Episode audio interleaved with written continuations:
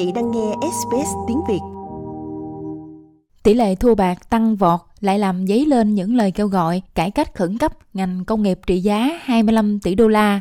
Ủy ban độc lập về rượu và cờ bạc New South Wales vừa công bố dữ liệu từ quý 3 năm 2022 cho thấy lợi nhuận từ máy đánh bạc trong các câu lạc bộ và quán rượu đạt hơn 2 tỷ đô la, trong khi số liệu của cả hai quý đầu năm là 3.8 tỷ đô la.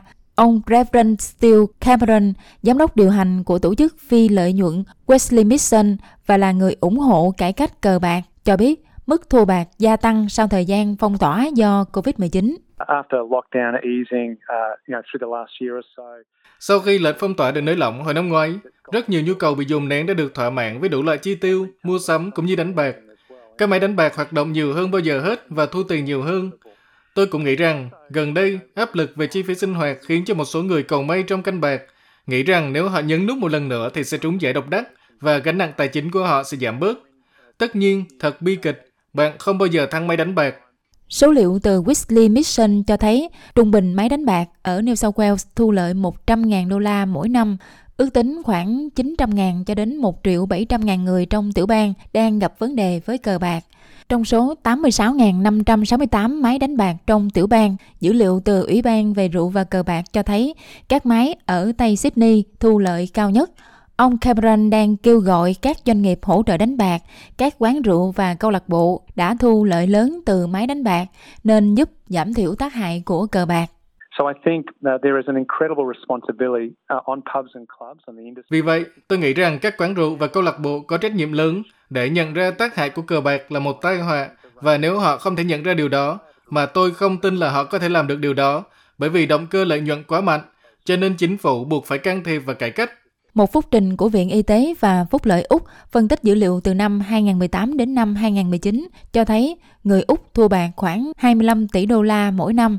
Đó là mức thua lỗ tính theo đầu người cao nhất thế giới.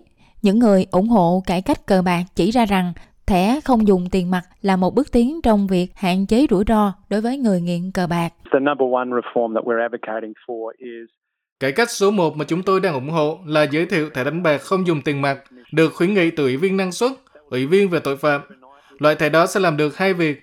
Một là loại bỏ nạn rửa tiền nếu được thực hiện đúng cách, và hai là nó cho chúng ta khả năng và công cụ để giảm thiểu tác hại của cờ bạc bằng cách trao quyền cho người đánh bạc tự đặt hạn mức hàng ngày, hàng tuần, hàng tháng và hàng năm. Có tất cả các tính năng đi kèm với công nghệ đó nhằm giảm thiểu tác hại của cờ bạc. Nhưng qua một chiến dịch trên mạng, các câu lạc bộ New South Wales phản đối thẻ chơi bạc không dùng tiền mặt, nói rằng đó là đề xuất liều lĩnh chưa được chứng minh và làm giảm doanh thu thuế từ máy đánh bạc lên tới 395 triệu đô la.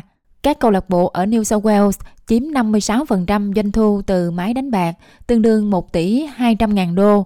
Ông Tim Costello, người ủng hộ chính cho Liên minh Cải cách cờ bạc, tin rằng ngành công nghiệp cờ bạc đã liên tục cản đường các cải cách.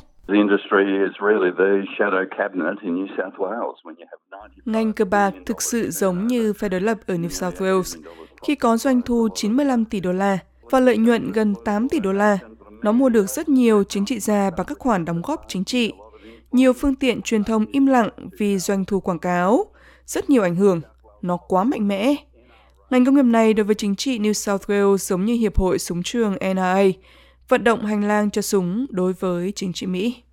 Thủ hiến New South Wales Dominic Bedottate đã ủng hộ sáng kiến thẻ đánh bạc không dùng tiền mặt có hạn mức chi, nhưng ông đã vấp phải sự phản đối từ một số thành viên trong nội các.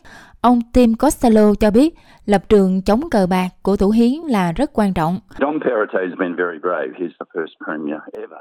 Dominic Perrottet rất dũng cảm. Ông là thủ hiến đầu tiên từ chối ký bản ghi nhớ trước bầu cử với các câu lạc bộ. Thế nhưng trong chính phủ của ông có những người dính dáng tới vận động hành lang cho máy đánh bạc. Vì vậy đây thực sự là một cuộc cải cách rất khó khăn.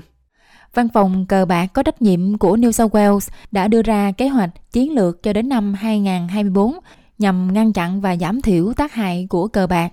Kế hoạch của họ nêu rõ rằng chính phủ hỗ trợ xây dựng quy định và chính sách và đề xuất ưu tiên hợp tác với các câu lạc bộ và địa điểm thể thao để chống lại việc bình thường hóa cá cược thể thao và trao quyền cho nhân viên, người chơi cũng như là cộng đồng để giảm thiểu tác hại của cờ bạc.